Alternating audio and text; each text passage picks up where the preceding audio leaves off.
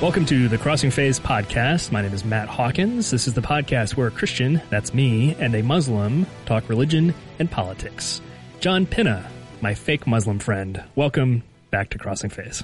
What's going on, buddy? You know, I, I, I accept all I accept all superlatives. You know, I, I just I just say it right now. So I'm just coming off UNGA, you know, the UN General Assembly meeting, and uh, Uh-huh. uh, and we had talked about this before we went on the air. So um, just so everybody knows, Are, are you I get a or are you not a real Muslim, John Pinna? I, so here, here's the problem. You know, I don't know what happens in Christian communities, but I'm sure there's varying degrees of who's faithful and who's not. So, you know, I, I think I, I I wear my family story on the on my sleeve. You know, I kind of t- I've I've always been very transparent about that stuff. Uh-huh. But the challenge is is like here's the thing. First of all, it's no one's call. How about that? You know, what is who has whoever's you know adheres to Islam is between them and Allah, right? And them and the ummah, the community, right? So, uh-huh. but here's the here's the deal. I'll do it right now. La ilaha illallah Muhammadan Rasulullah. La ilaha illallah Muhammadan Rasulullah. La ilaha illallah Muhammadan Rasulullah. Do you know what that is? I do not. That's the Shahada. So that says Allah is the only God, and and Mo is his prophet. Uh-huh. Okay, so so that's I just That, converted. that's standard, It- right? That's just did it just now. so. If you weren't If- before if this did- podcast, if I wasn't before. I just did it. So, you know, so it's it's very simple. La ilaha illallah Muhammadan Rasulullah. You say it three times, you're done. All right. So so here's the problem. So, well, let me. You, you've got the problem. Hold that. Right. talk- I see that question come from two different angles, at least. There, you probably see more, but I see it from two, at least two different angles. I see it number one from certain sects within Islam claiming to be Sure. quote true Islam, right? Sure. Now let's. Yep. I want to talk about that in no particular order. If there's Okay. anyone, if there's anyone to define what true Islam is, it's presumably other Muslims, right?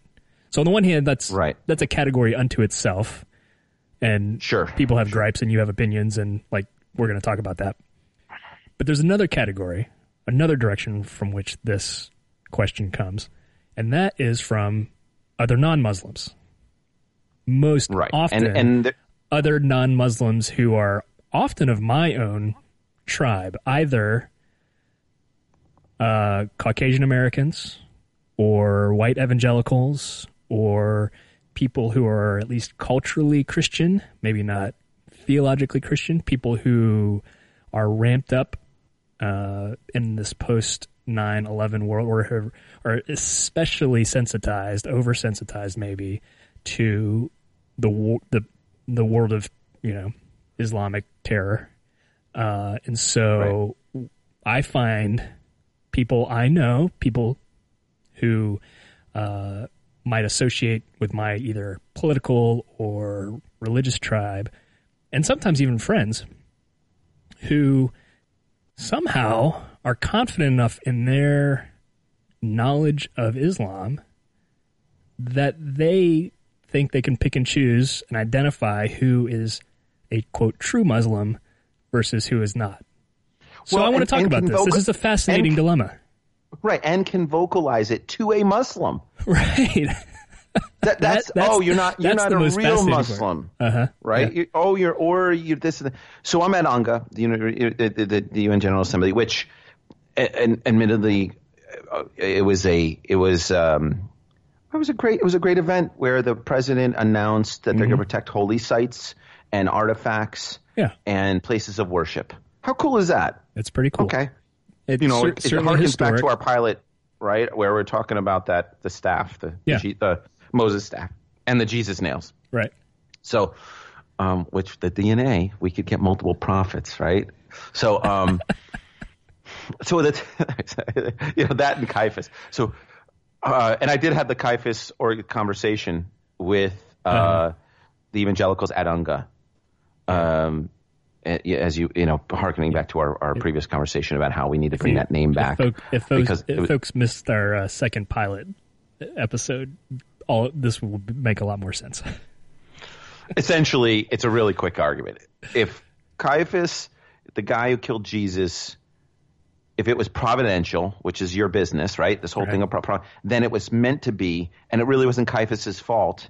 And I think Caiaphas is a really good name. So- so one of the best names ever invented. because we can it's bring that name providential, we we can't hold animus against him because he participated in the execution of Christ. That's your that's your working. Right. That's your working Thesis. premise. Thesis. Yeah, yeah. So, anyways, I, I just think it's the coolest name, Caiaphas. But no one can be named that because he murdered Jesus. It's terrible. Okay, so the, the evangelicals did not appreciate the argument Uh-huh. at Unga. Let me just say that right now. Um, I'm I'm ninety percent sure that if there was poison, it would have gone in the punch. So, So, someone had um, to escort you out quietly.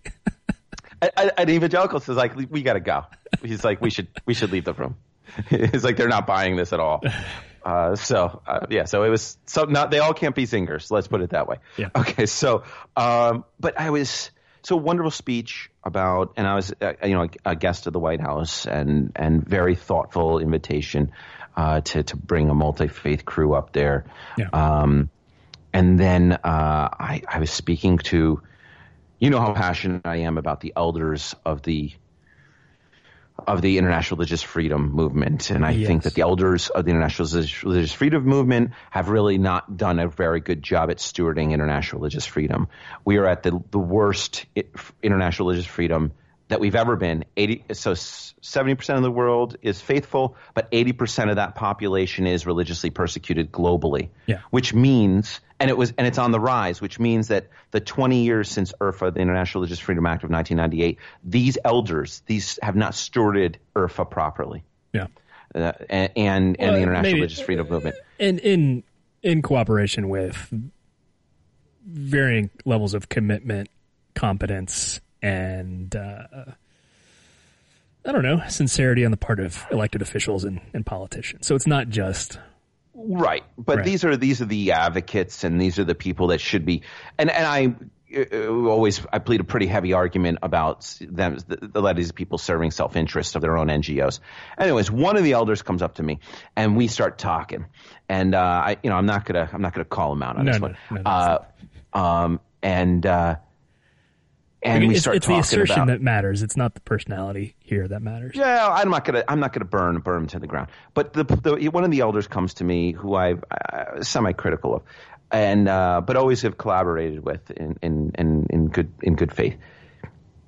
And start, we start talking about one of his employees, and and he says, "Well, I you know I had uh, misgivings about this person, and but uh, but he's a good Muslim, and uh, not like the fake Muslims out there." And this guy is Catholic, and he's saying that Yeah. to me, and I go, "What is?" I go, "What? What is? What? I, I, what do you mean fake Muslim? What does that mean?" And and he goes, "Well, there's a lot of fake Muslims out there. It's like like cultural Christians, and uh, and you know." And I go, "So who's?" I go, "What's the criteria?" I go, "Because this is the struggle that we have in Islam."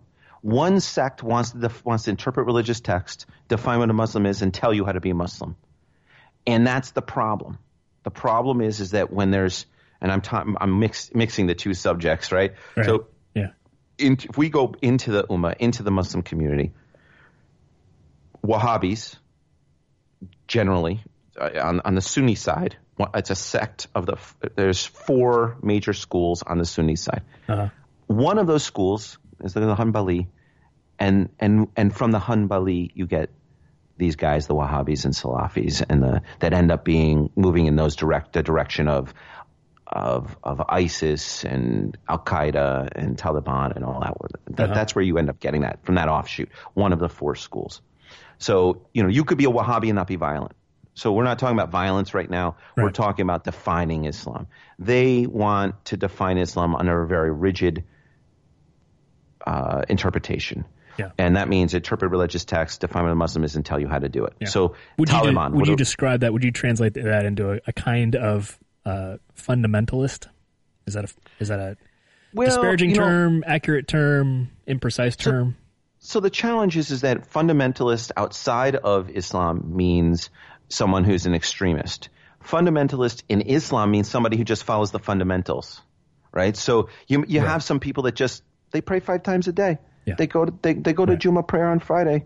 They just do this and they go through the motions, and that's and and they live a good, mellow, happy life, Uh-huh. you know. But they're not uh, they, they they're, they're not they're not they're not getting into the the into the weeds with Islam. You know what I mean? Like they're not, they might they'll read the Quran during during Ramadan. They'll, they'll fast. Right. They do all the things you're supposed to do. Right. But um and th- and I'm not devaluing that religious uh, existence. It, I, I wish I was more like that. I mean, I'm Ismaili, right? So we're we're like Islam after hours. We have, you know, the, the, the mysticism and ritual behind things. You know, we're we believe in hidden meetings. We believe in all this really good stuff, and so uh, and faith in action. Uh, so we believe in a lot of this. So it gives us, uh, and and it, it that's what comforts us, right? And so.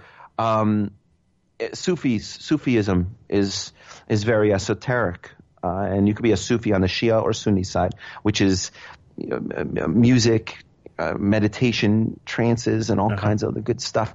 Uh, so, so I, I think that that when it comes to a funda- fund, someone who's a fundamentalist who follows just the fundamentals, that's there's something very um, something really cool about cutting all the meat away or the fat away and just going just doing the bare bones sort of ascetic lifestyle uh, and and there's nothing wrong with that Yeah. I, I but when it comes to these guys you know, like wahhabis that's an anti-colonial movement it's really a political movement uh, under with the with the, the cloak of of uh, of of religion.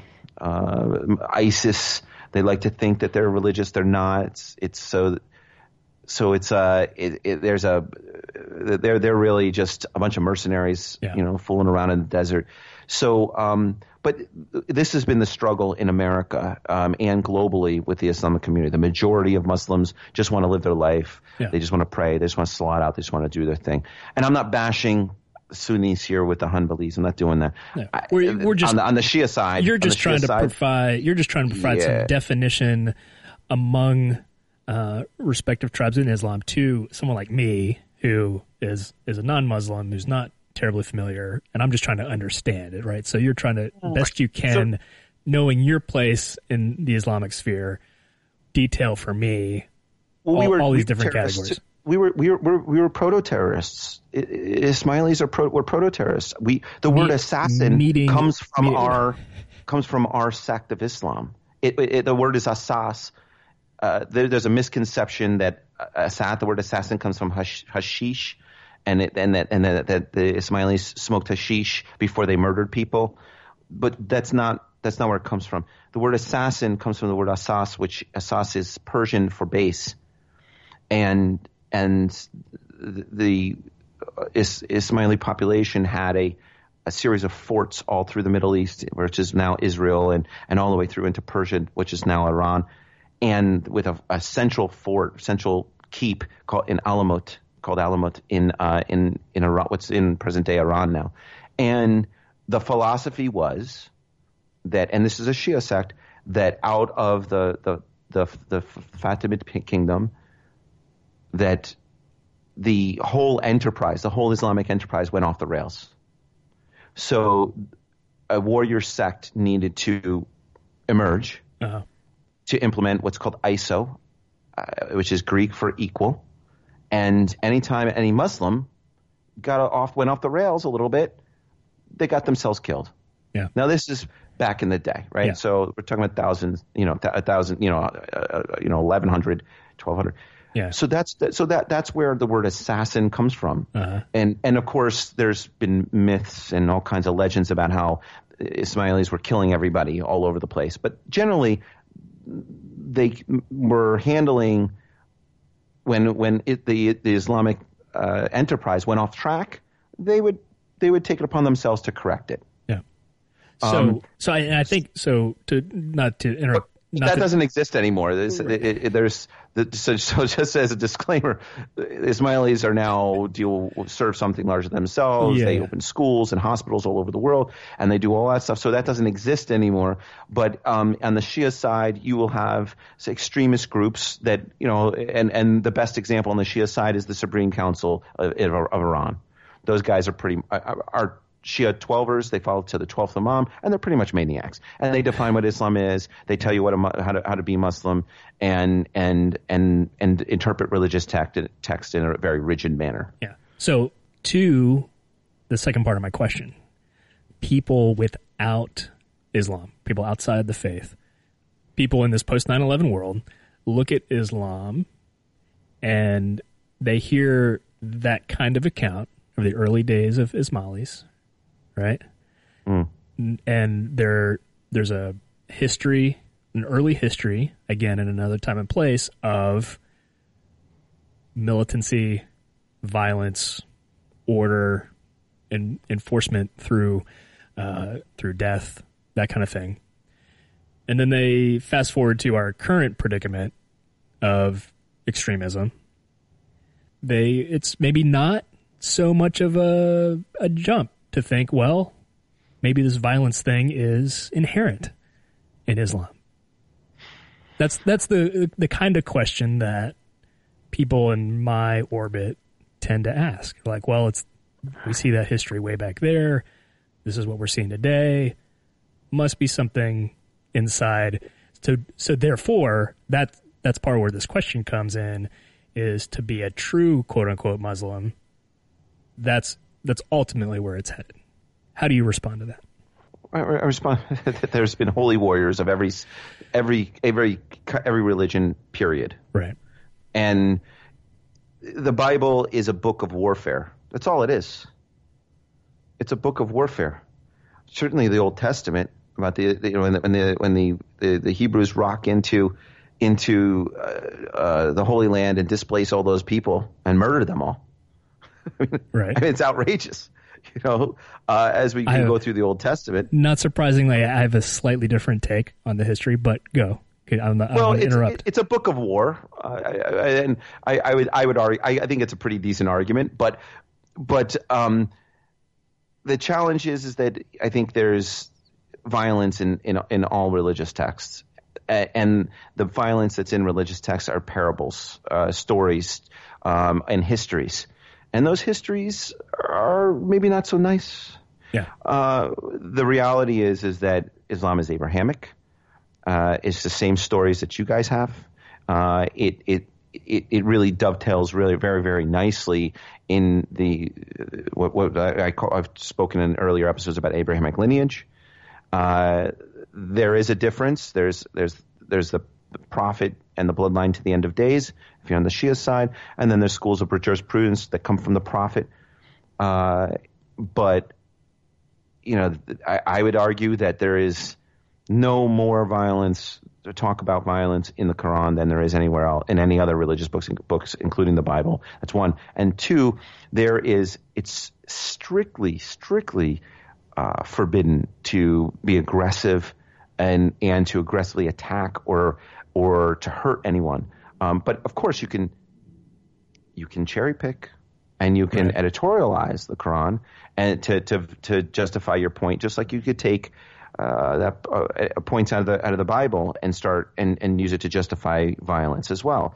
So what's that? What's that? There's a the thing about the the armor, the, the shield. Put on the shield, the armor of God, and go forth. Do you know what I'm talking about? I yeah. got one of these. You know what? Armor, yeah, put on the armor of God.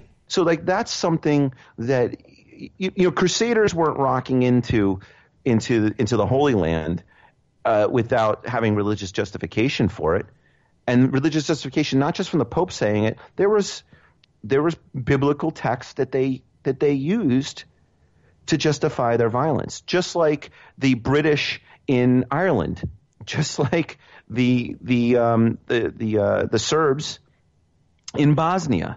Uh, and Croats in Bosnia um, and and Kosovo, just like which is you know, that's recent, uh, just like the um, was the the Hundred Years' War and all these other different uh, the, the, the what's it called the the great uh, uh, the, the, schism right between Eastern Orthodoxy and Roman Catholicism, but then also the Reformation. I mean, Reformation that wasn't a peaceful split. Definitely not. And, and you guys were murdering each other all the way up to. Yeah. Including, know, including other Protestants. It, it wasn't just Protestant versus uh, Roman Catholics. It was a lot of Protestant on Protestant uh, violence. Right. So so here's the thing. Anytime anybody says that, you know, and then people say, "Well, that was long ago." I go, "No, it wasn't you had a hundred years that the that the that the, the Brits and the Irish were at war, a holy war, hundred years, all the way out that all the way up to the 90s. And the same thing, like I said, with the Serbs and and the Croats in with Bosnia, uh, and and it was it was it wasn't. I don't even know if it was really biblical, but Mitterrand and and and and John Major both said we want to restore a Christian Europe. Yeah. So by saying that, how? But we, so what does that mean? Explicitly, it means let the Serbs murder the Bosnians, let the Croats murder the Bosnians because we want to restore a Christian Europe. So he, I, I justify that to me. That statement. Right. If Well, we're all so- supposed to be tolerant and we're all supposed to be this and that, and I know it's not your tribe, but you see what I'm saying. But that's Right. this is my answer to you. Right. So, uh, one of the responses to the uh, question of violence in the Old Testament from a, a Christian perspective is that uh, we recognize that there's a difference between descriptive content in the Bible and proscriptive content, right? So, Right. there, there, there's we read uh, particularly Israel wiping out wiping out Jericho uh, and and other non non Jewish uh, folks as uh, a unique time and place and under the direct authority of God. Uh, like it or leave it, we to unpack that. There, we believe there are theological reasons for that, but that's a different thing than taking those passages of violence and using those as proscriptive uh, recommendations or marching orders for any day and time and place, including the present. Is But it's the that that's a that's It's the same thing in the Quran, though. That's, and the, that- that's, the problem. and that's what It's I want to ask you is is Yeah. that do you make the same uh, apologetic defense from the Quran uh, similar to the Christian take on the Old Testament violence? Yeah, well, I mean, I, I, I would say absolutely. Um, when people say that it's a religion of peace, the problem is, the challenge is, is that it's all, it's all packed in this one, this one book, right? So, Right. so, and because it's, it's, it's as if, it's as if Allah is talking to you. It's living text. There's a tendency for people to take, try to, to, to manipulate that into action items and that's where it gets a little bit off the rails. Right. Um, so, but again, if you're going to ask me about Wahhabism, political movement. So it just, just, just like uh, uh, uh, something that would be, you know, very, very, or uh, very similar in, in, in, in Christianity. You know, if uh, someone, it's an anti-colonial movement uh, uh, meant at uh, attacking the West uh, and and doing whatever it can be to be as disrupt, disruptive as possible to to the colonials, and at the same time garner as much support internally within the Muslim community by using religious rhetoric. Look, I, I had look here. I I just did the shahada, right? I just did it. Yeah. I had an, a girlfriend that I went out with for six months. For the first three months, we would argue back and forth on whether or not ISIS were Muslim. and she said, "Well, they did the Shahada. They accepted the Prophet. They're Muslim." And I go, "But they? But they they violate the maxims. Once they violate the maxims, they cease to be Muslim." No, no, no, no, no. They're Muslim. That's up to that's between them and them and Allah. Not it's not be, it's not for me to judge. Uh-huh. And I go, you guys judge everybody. She was a Sunni. I used to joke that she was a Wahhabi, but she wasn't. She wasn't a Wahhabi, but she was strict, I would say. And and and so we would have this conversation back and forth, and it took me three months to get to the point where I said, "Go to your imam and ask your imam." And she went to her mom, and her mom goes, "They're not Muslim. They're a cult." They violated the maxims. He, he said the same stuff that I did independently of me Uh-huh. And we talked about the maxims. You know, that if you're going to wage war, jihad, it, jihad. You know, if you're going to wage it, then then there's specific rules: no killing women and children, no hitting targets indiscriminately, blah blah blah blah blah. Once you violate that, it's such an important rule. It's called a maxim. You cease to be Muslim. Islam has these rules, Yeah. yeah. Uh, and and it's it's very there's a there's certain Well, certain yeah. points where it's black and white. She still after her mom told her, she said she's had a hard time processing not only the three months, but what her mom told her. Wow. And and why? Because there's a hadith. So there's three things, right? So Right. you have the Quran, uh, which is the book. You have the Sunnah, which is how the Prophet lived, and then you have the hadiths, which are sayings, and they're attributed to the Prophet. Yeah. So because there's a saying, a hadith that says that no Muslim can judge another Muslim, and I'm paraphrasing, she was like, then since they do the Shahada, it's not my place to say they're not Muslim. Now, as an Ismaili, I've been told I haven't been Mus- Muslim my entire, my entire life Yeah. by other Muslims. So I was like, well, you guys love to criticize people.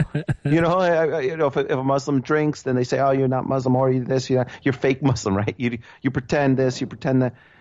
I, I was not part. Our community was not part of Islam till it was accepted into the Ummah in 2004, 2005 with the Amman message, the Amman conference in Amman, Jordan. Wow. 2004. Yeah, so 2004, Ismailis were getting were were not considered is were, were not considered um, Muslim, and and the problem is, um, is that uh, you, you were persecuted, right? So so there's this thing called taqiyya, which is it's the precaution of pretending to be another faith. Okay. okay. So so and and the and so the, and this is a, a, a big thing in, is for Shia because a lot of times you have to pretend not to be not to be Shia. Uh, so I'll give you a good example. I went up to the Al-Aqsa, Al-Aqsa Mosque in Israel. I go to Al-Aqsa Mosque and I start praying. Uh-huh. And some and, and a bunch of a bunch of bunch of Sunnis came up to me and said, "You're not praying right." Let me show you how. And I'm like, no, I, I have these conversations here, and everybody makes fun of me. They say, Yeah. oh, you know, Sunni and Shia, that's all, it doesn't happen. It, it only, but most of the people that say, that are, are Sunni. Someone's been persecuted. Like I, I, I know how to pray Sunni style. When I go to a mosque, I pray Sunni style because I'm not going otherwise I get harassed. Yeah. I now when I worked at AIC, the American Islamic Congress, there was there I would made it a point to pray the way I pray, Yeah. and and uh, and as a as a, uh civil disobedience type of thing, right? So what's the difference between?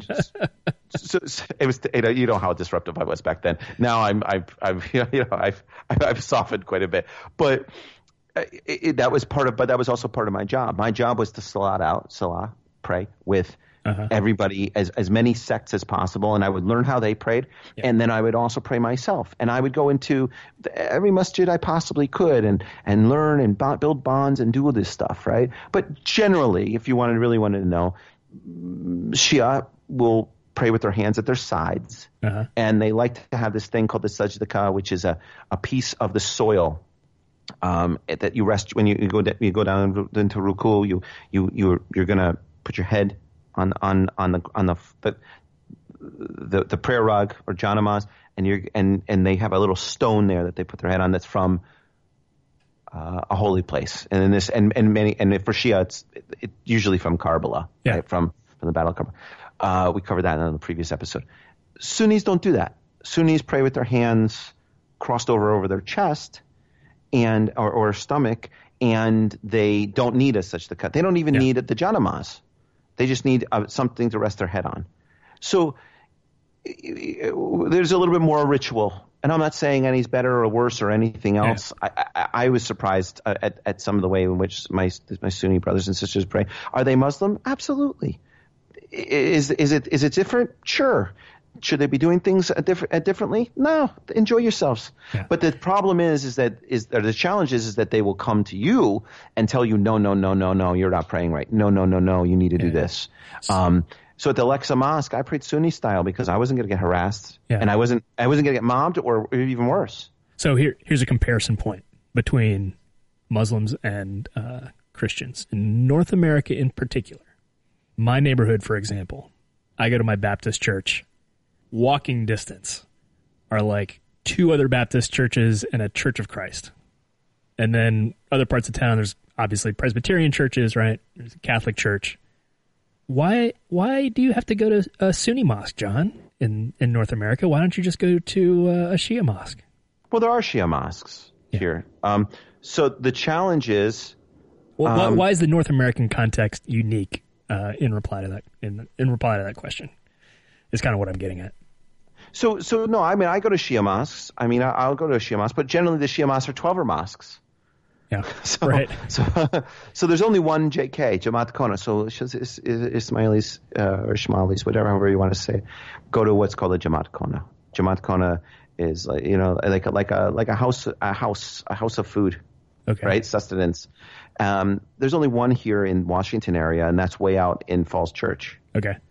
And if you were going to go to it, it's like hidden because you know. So uh, and then there's the, but the biggest Ismaili population is in Texas, right? That's a huge. Okay. te- they have and then in Toronto they have these great sort of awesome JKs, right?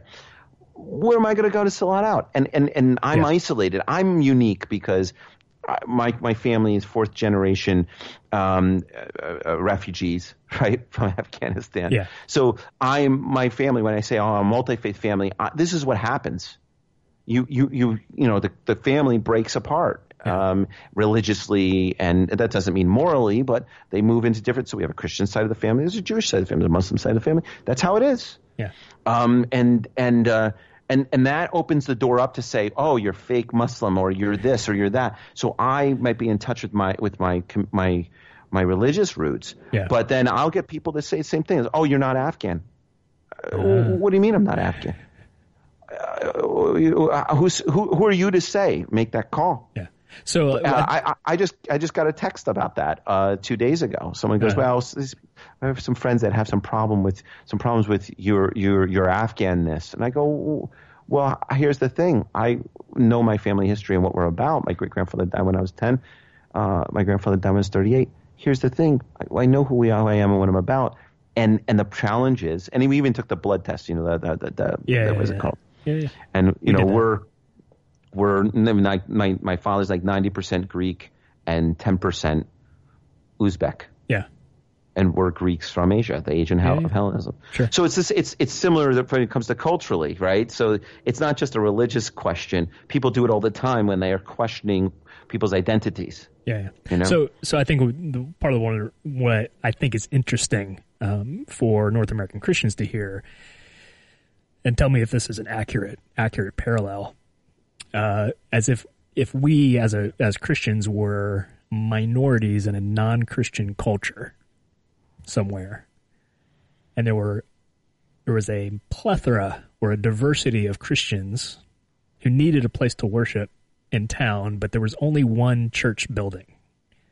And yet, you would have to share the space with, as a Baptist, with, say, Presbyterians, or Methodists, or Anglicans, or Assembly of God, or Catholics.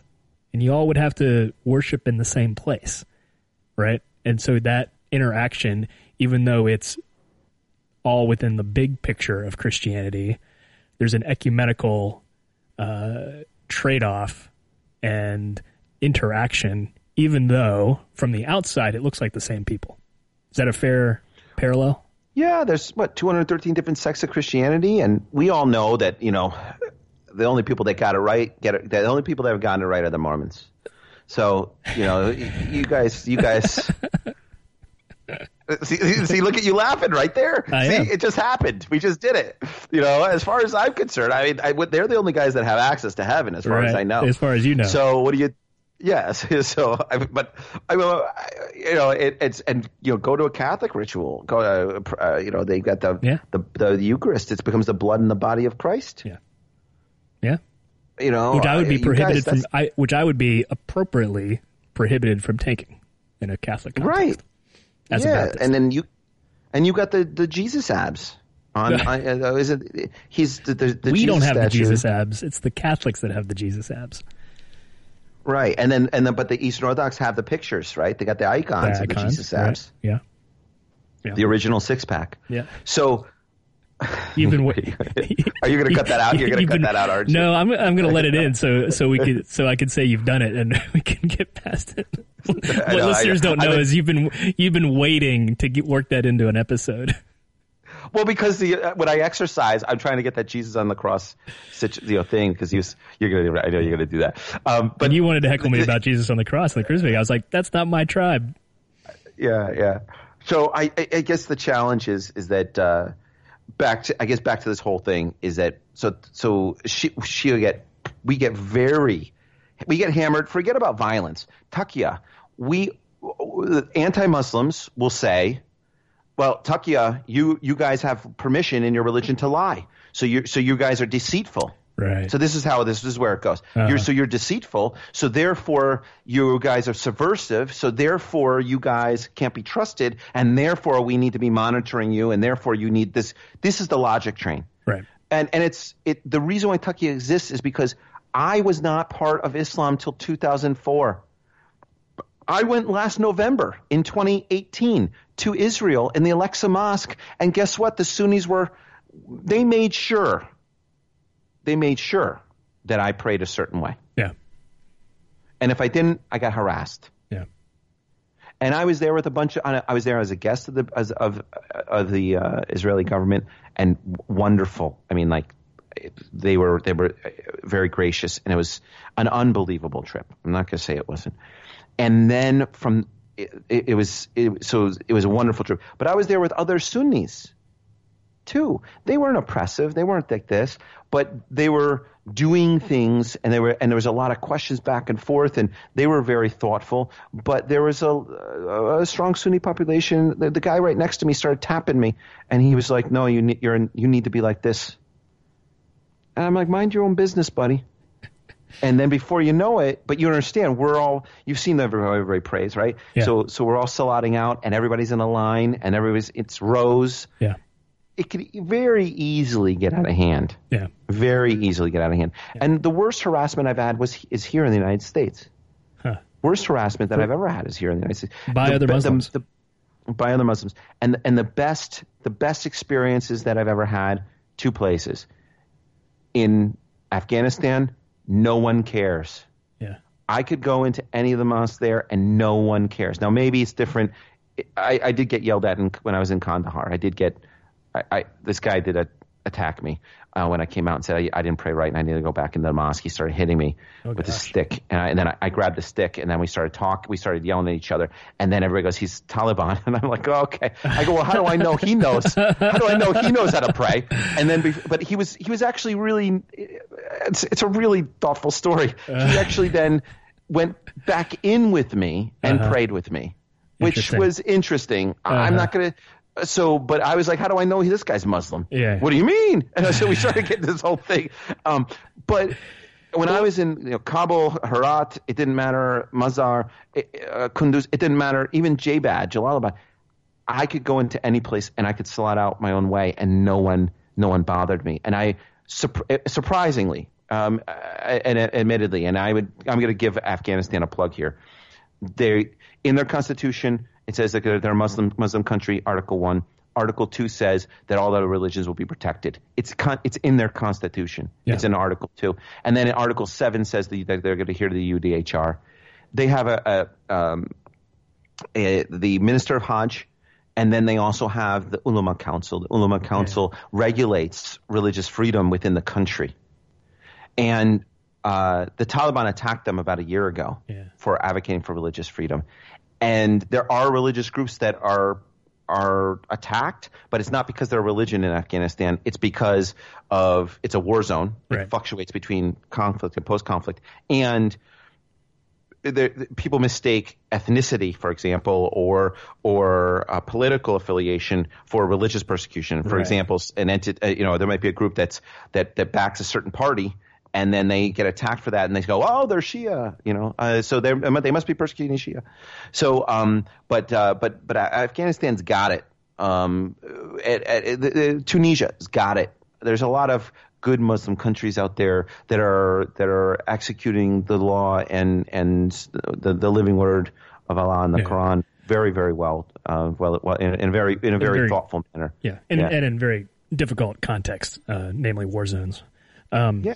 Well, so so coming back to our question, is that given that complexity and given the conflict uh, even even when it's peaceful, given the conflict within Islamic circles, it just seems uh, preposterous to me anytime a non-Muslim, especially in American in an American context, presumes to know what true Islam is and be able to choose between Sufi and Sunni and Ismaili and Ahmadiyya Yeah. or Ahmadiyya, or, yeah. Or even ISIS and be like, look, Muslims haven't figured this out or agreed to it. Like, who am I as an evangelical Christian to presume I know enough about the faith to dictate and and tell who is and is not a true true Muslim? That just seems Well- preposterous. It's one thing for you It- and yeah, I other mean, Muslims it- to do it and to yeah. duke it out amongst yourselves. That's part of freedom of conscience and part of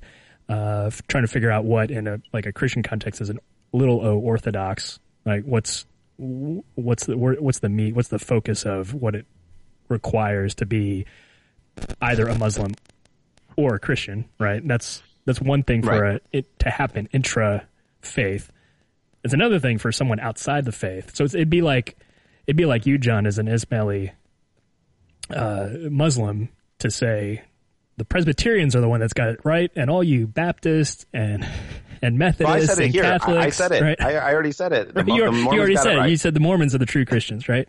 It, it would be it's as preposterous uh, Yeah. for for me to be like, ah, the Sufis are the ones that are the true Muslims, or the Sunnis, those violent ones over there, uh, or the violent ones within the Sunni sect. Like those are the true Muslims. That's that's where this is all headed. Uh, it Well, just it's I- just preposterous to me. You, I mean, no, that's I find. So, first of all, anybody can criticize Islam, right? Because of 9/11, and and everybody has license to do it. It doesn't matter what corner of the planet you come from, right? And so, um, I was I was doing a talk in Manassas, a very uh, an old family friend. Uh, invited a bunch of Mu- Muslims over, and I was the only one. I felt compelled to go, but no one felt safe enough to go. Um, this was this was uh, this was two years ago. So when I, when I came back from Afghanistan, three years ago when I came back from Afghanistan, and uh, and I was the only guy who said, "Well, I feel compelled to go."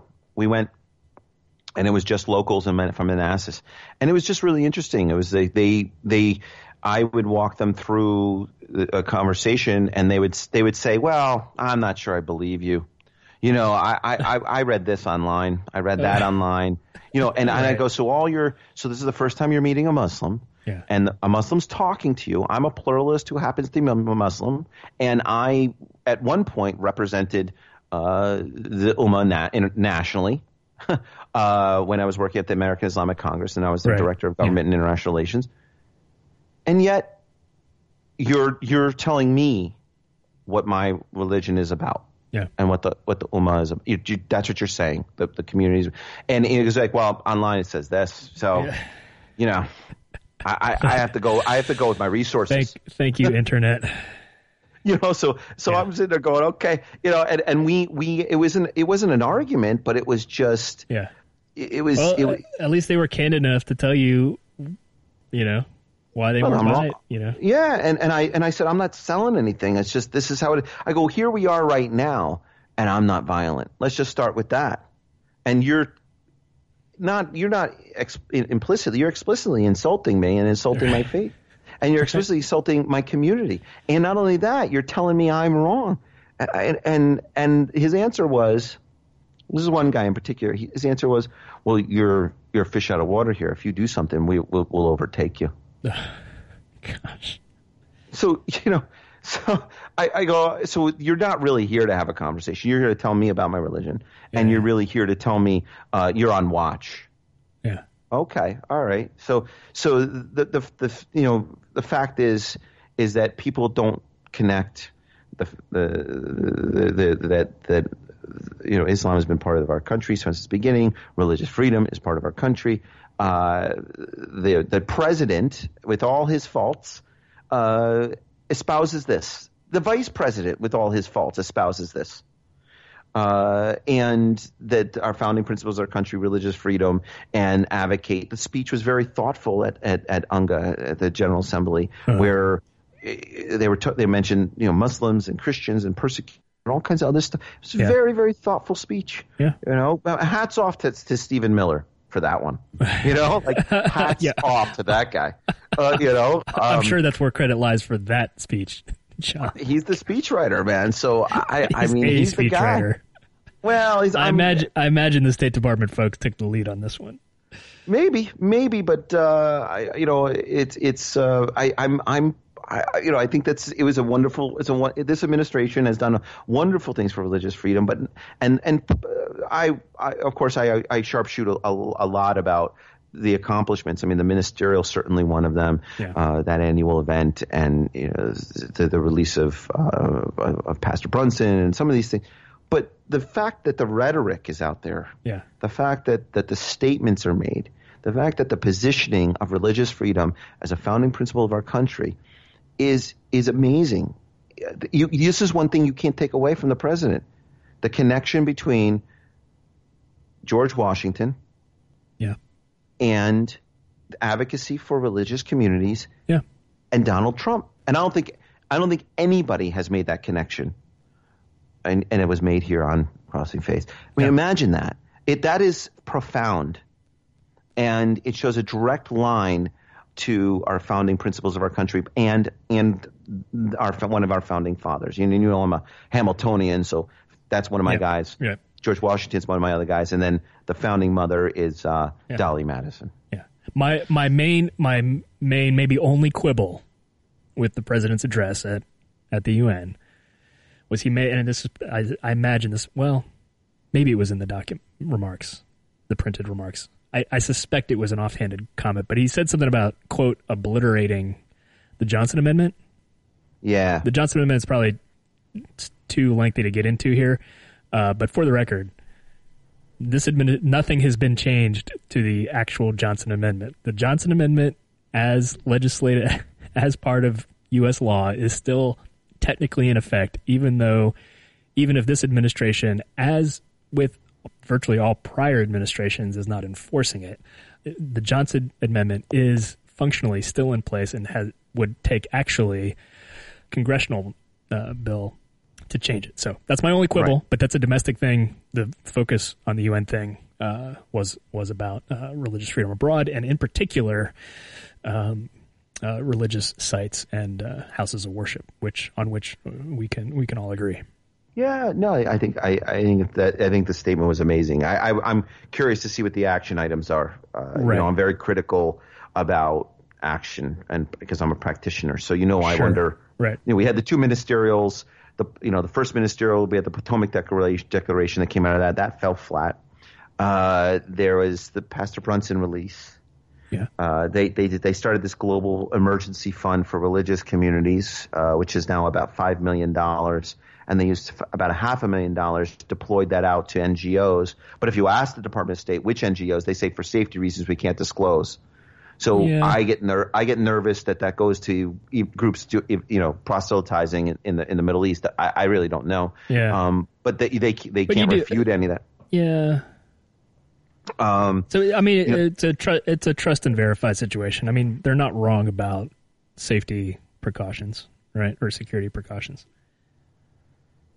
Yeah, I mean, I, I mean, so I get that to a certain degree, you know, but, uh, but I, you know, and, and so I think the, the, you know, there's, I'm critical about what happened between the ministerials and what happened post this ministerial. Yeah. There, there's the global, the global, you know, religious freedom alliance now, and they're going to link that with a. This was announced yesterday. You know, they're they're going to announce the, they announced a, a business a business alliance, and so I, I that's good. I mean, I hope that these things happen, and then they end up getting, um, they end up getting what's it called, um, um, some mobile. They they end up mobilizing and, and having some some net results. But we'll see. We'll see what happens. Yeah. But uh, but yeah, I, I mean the, the the rhetoric, the the policies, the implementation, and uh, you know, having a, an ambassador that that's active is is quite different than what's happened in the past. Yeah. An, amba- an ambassador for a large for international religious freedom. Um, so. Um, so I do think that there's some amazing things happening, uh, Yeah. and those in itself are accomplishments. Yeah, Cer- So- certainly, a, certainly on this issue, the international religious freedom, there's certainly a high watermark of, uh, in a in a good sense, political um, uh, interest and, and power uh, in a way that we haven't seen uh, across um, Republican and Democrat um, administrations. Yeah, I, I think so. No, Um, I- you know, obviously, I mean, uh, I mean, the contexts were different, but um, you know, the fact that the president's delivering the those remarks at the at the UN and not not merely Secretary of State or or merely the Vice President or merely an ambassador. I mean, the fact that it's anybody um, from the White House offices, uh, including the Vice President, that's a that's a big deal for any issue. Uh, to get that kind of attention from, and uh, Yeah. obviously even even Brownbacks, even if even if the president and vice president weren't at that meeting, they uh, Brownback clearly has buy-in um, from well above him, which uh, that kind of buy-in from an administration, both under Bush and both under Obama, that fluctuated drastically, right. right, on, on the international religious freedom issue. So, I, Yeah, yeah, no. So I'm good. Yeah, so I, I'm kind of like, so I, I, think it's amazing. But you know, so I, I mean, do we have do we have time to talk about? Uh, you know, I got like a bunch of burning desires on this one. I know we're we're past fifty man, minutes, man. Man, we uh, we we we're nearing the end. We got time for a little bit more, but I think we're nearing the end. What else you All got? right, so we might have to table because we got a stack of stuff, but we might have to table some of this stuff. I got to well, we got to talk about saying the Lord's name in vain. Uh, We got to start. We got to do that one. I don't know if we have I- time for that one.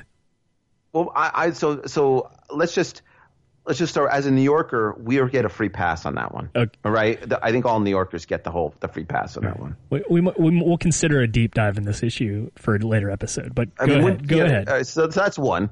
Two is I just don't.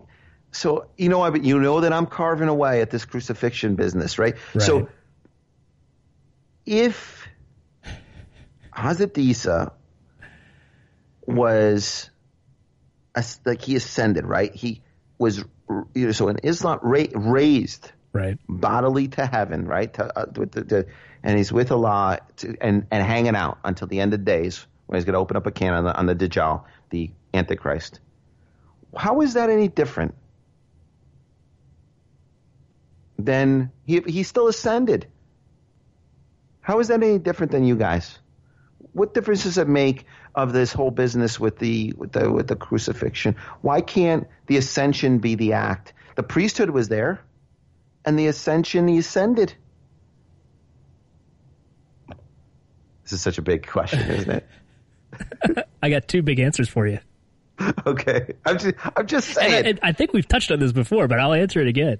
All right, yeah. I mean, I mean, I, just, I, had, I, I, mean, I, I, I'm gonna, you're gonna give me the Lamb of God speech. I, I think that's what you're gonna give me. Well, if you want to call it that, it would fit in with that. But yeah, I know, and I don't mean that to sound patronizing. no, I'm you're not. saying, I, I know you're not patronizing. Yeah, you're you're yeah. you're being uh, you're speaking with brevity. Yeah, yeah. So you know, I mean, and, and uh, I- you know, I mean, I'm I'm a I'm a big Hazrat Isa guy, I'm a big Jesus guy. So, all right, so he had this that the, the sacrifice had to happen Yes, in order for the sins to be forgiven. And to open Well- the doors to heaven, right? Well, More not only less. for sins to be forgiven, but for justice to be delivered. And so, uh, we we believe in a God that is loving and just, and those two have to work in concert together. So, if uh, if God does not rescue humanity, reach out to rescue humanity, then He is not loving.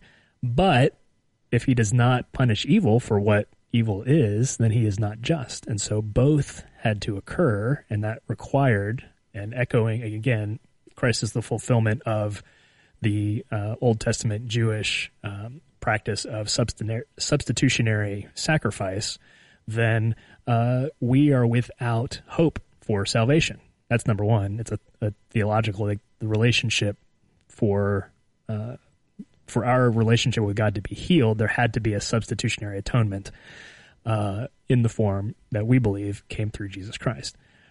Number one. Number two, it matters for the sake of the credibility of the text, right? So if Right.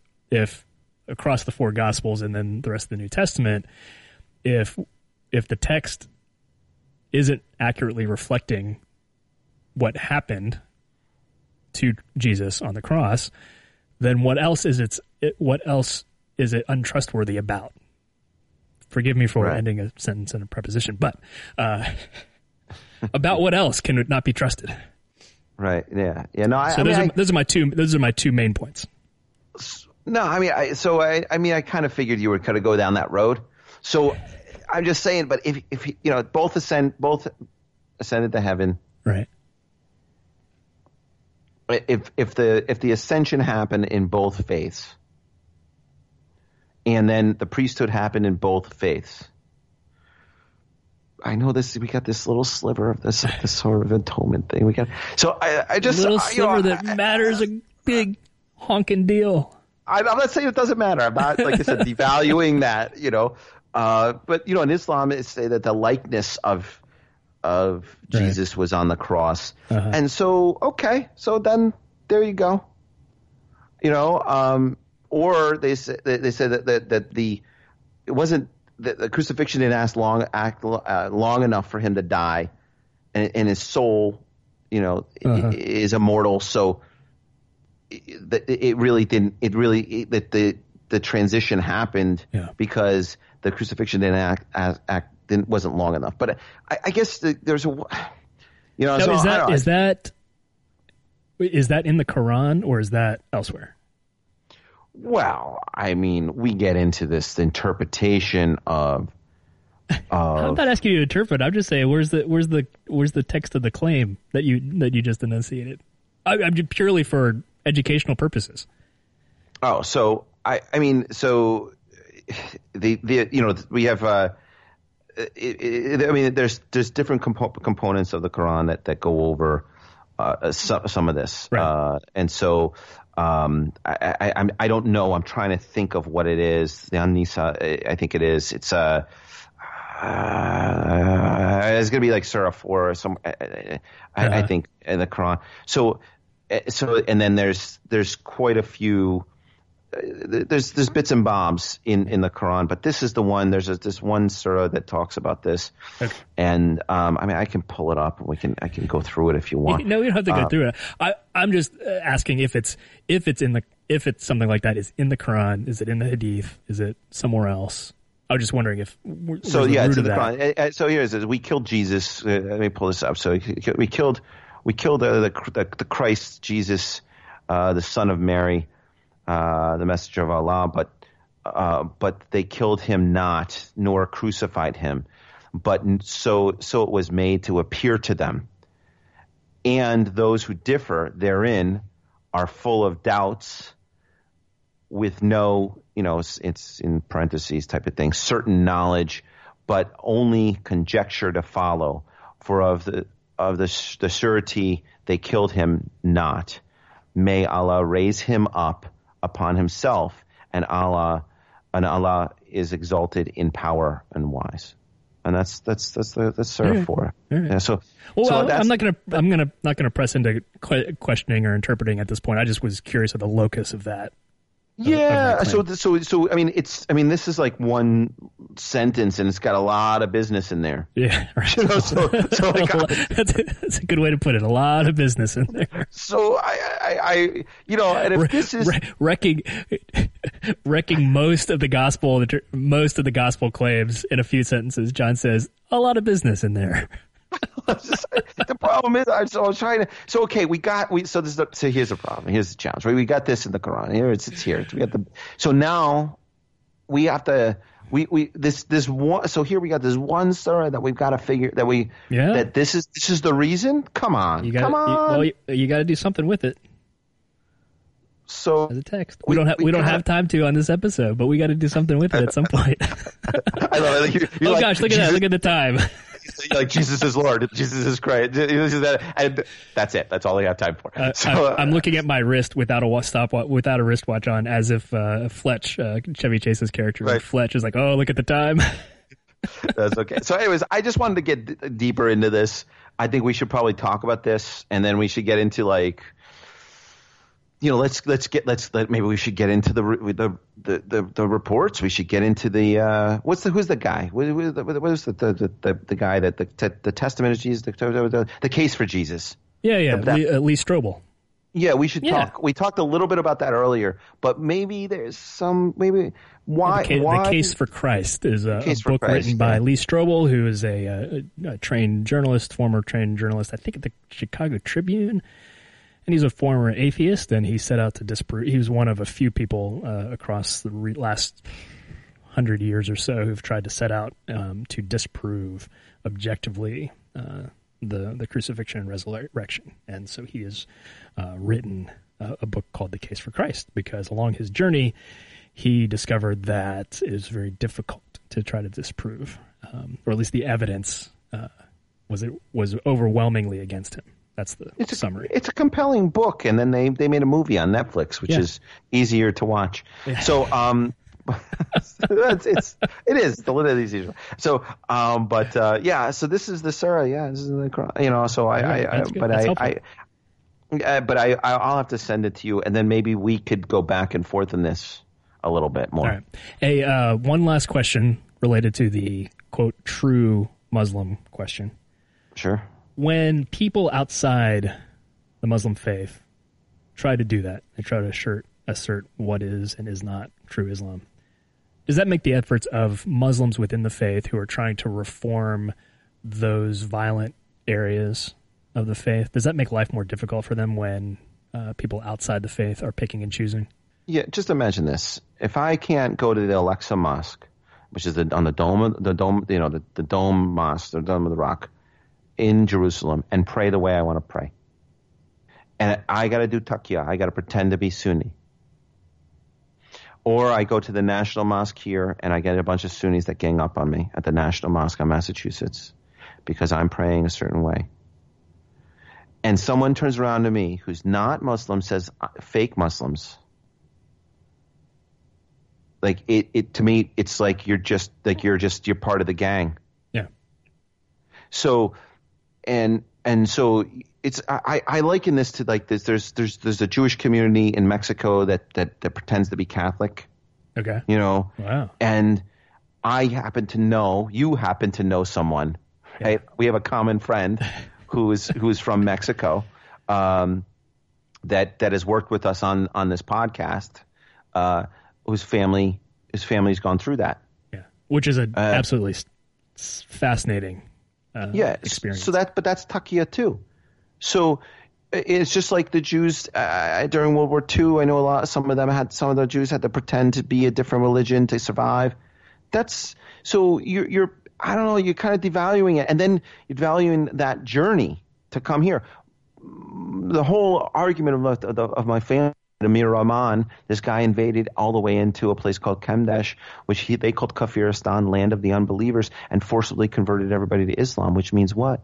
That means that they took all the men and murdered them, took all the young children, yeah. brought them to Kabul, trained them, and then and then sold all the women and, and girls into slavery. That's my my family story four generations ago, and that's why I'm the approachable Muslim, and I built an entire career on being the guy that translates Western concepts of collective cultures in Islamic context in the reverse. Yeah. But in the same, and that's why I don't have the baggage. I'll go Salat out with any Muslim population. But the fact of the matter is, is that when you have a persecuted population and then you have one of the elders in the religious freedom movement talk about fake Muslims, well, he's now he, reiterating and, and pressing a, right. a, a narrative that is against what many of these people have struggled for, many of these groups have struggled for in Islam to survive, to get to a place where they can be religiously free, to not have a Catholic say they're fake Muslims. Right. Yeah.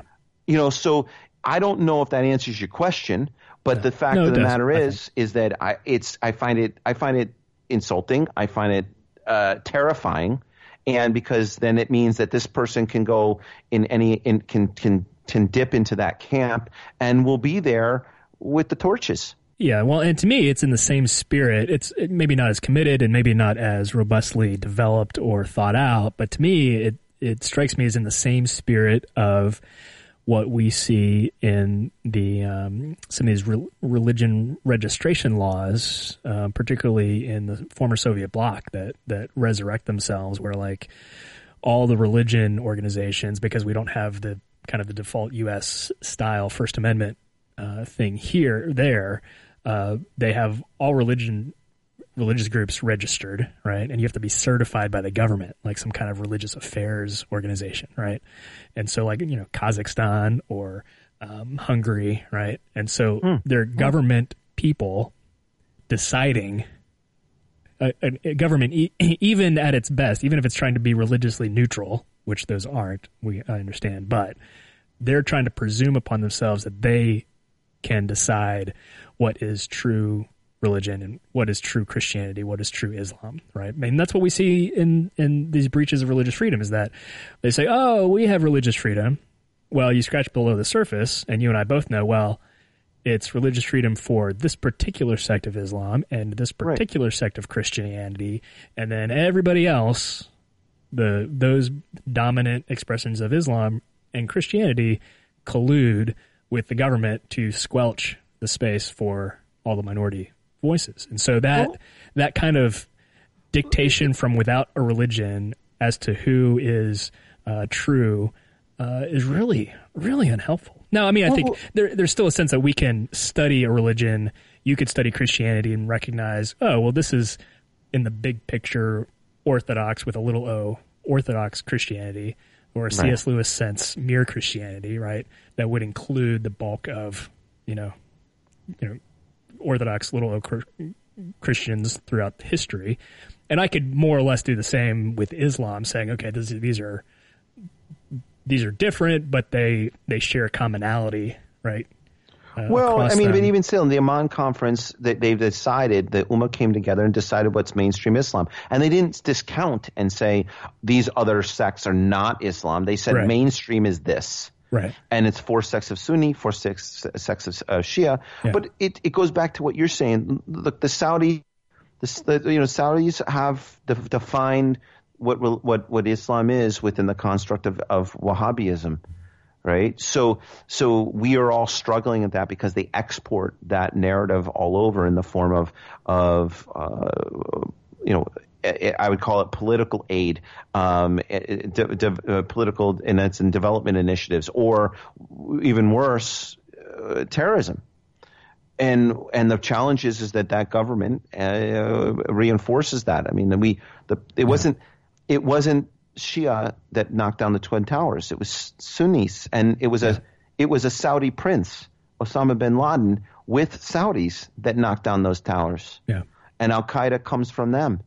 So here's the problem: is that we it goes back to does does this guy think true, that's what true that's what true Islam is?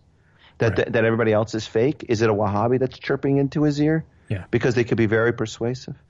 so so um, because you're not persuasive I, at all, John. No, I'm not. But just I'm just you know. I mean, here's the thing. But this that that's this is not an excuse of the Iranians and and and Shiism. I mean, the the the there's a, the, the the Supreme Council has a lot to answer for in in in, in Iran. You know, these guys they should you know they they're not they're saying all the wrong things and doing all the wrong stuff. Yeah. Instead of saying we'll do we'll get rid of the nuclear program, but we want this, this, and this. We're open to negotiation. No, they don't, they're not saying that. It's all rhetoric. So so they're not they're not they're they're but they're but they've never attacked the West in in the sense of attacking our homeland and be, cre- creating an imminent threat here. And and here's the other side of it. The only people that have been fighting, there's been the Kurds, there's been some international forces, but not a lot. But the Kurds, yeah. and there's been Shia Shia militias that have been that that, that destroyed ISIS.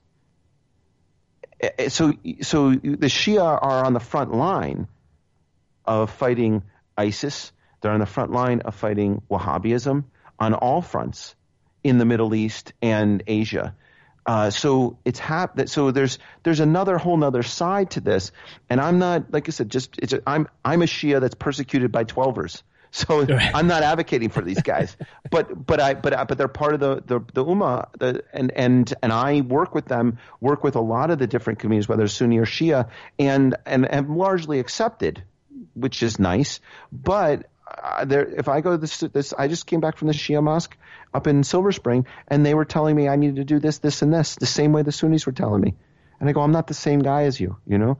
So it, it, it's I think it's a different struggle within the community but I think that it's it's it, it, it's a little terrifying and very insulting, yeah. and it and it and and when it, when an outsider does it, but all, but it also dilutes and devalues the struggle that, that I've had to get to here, both as on a, on a, grander scale the family, but and survive here as a refugee, the family of the, the, the descendant of refugees, but also you have a personal struggle with your own faith. Yeah. you know and and you you know and and it's sometimes it's it's solid and sometimes it's daily and sometimes it's this and sometimes it's that and then you're sitting there at at unga talking with one of the elders and he's talking about fake muslims and you're going what is that like a veiled insult like what, yeah Cer- certainly in the practice where you're trying to build the international religious freedom movement that kind of thing has got to be uh, well, really unhelpful point.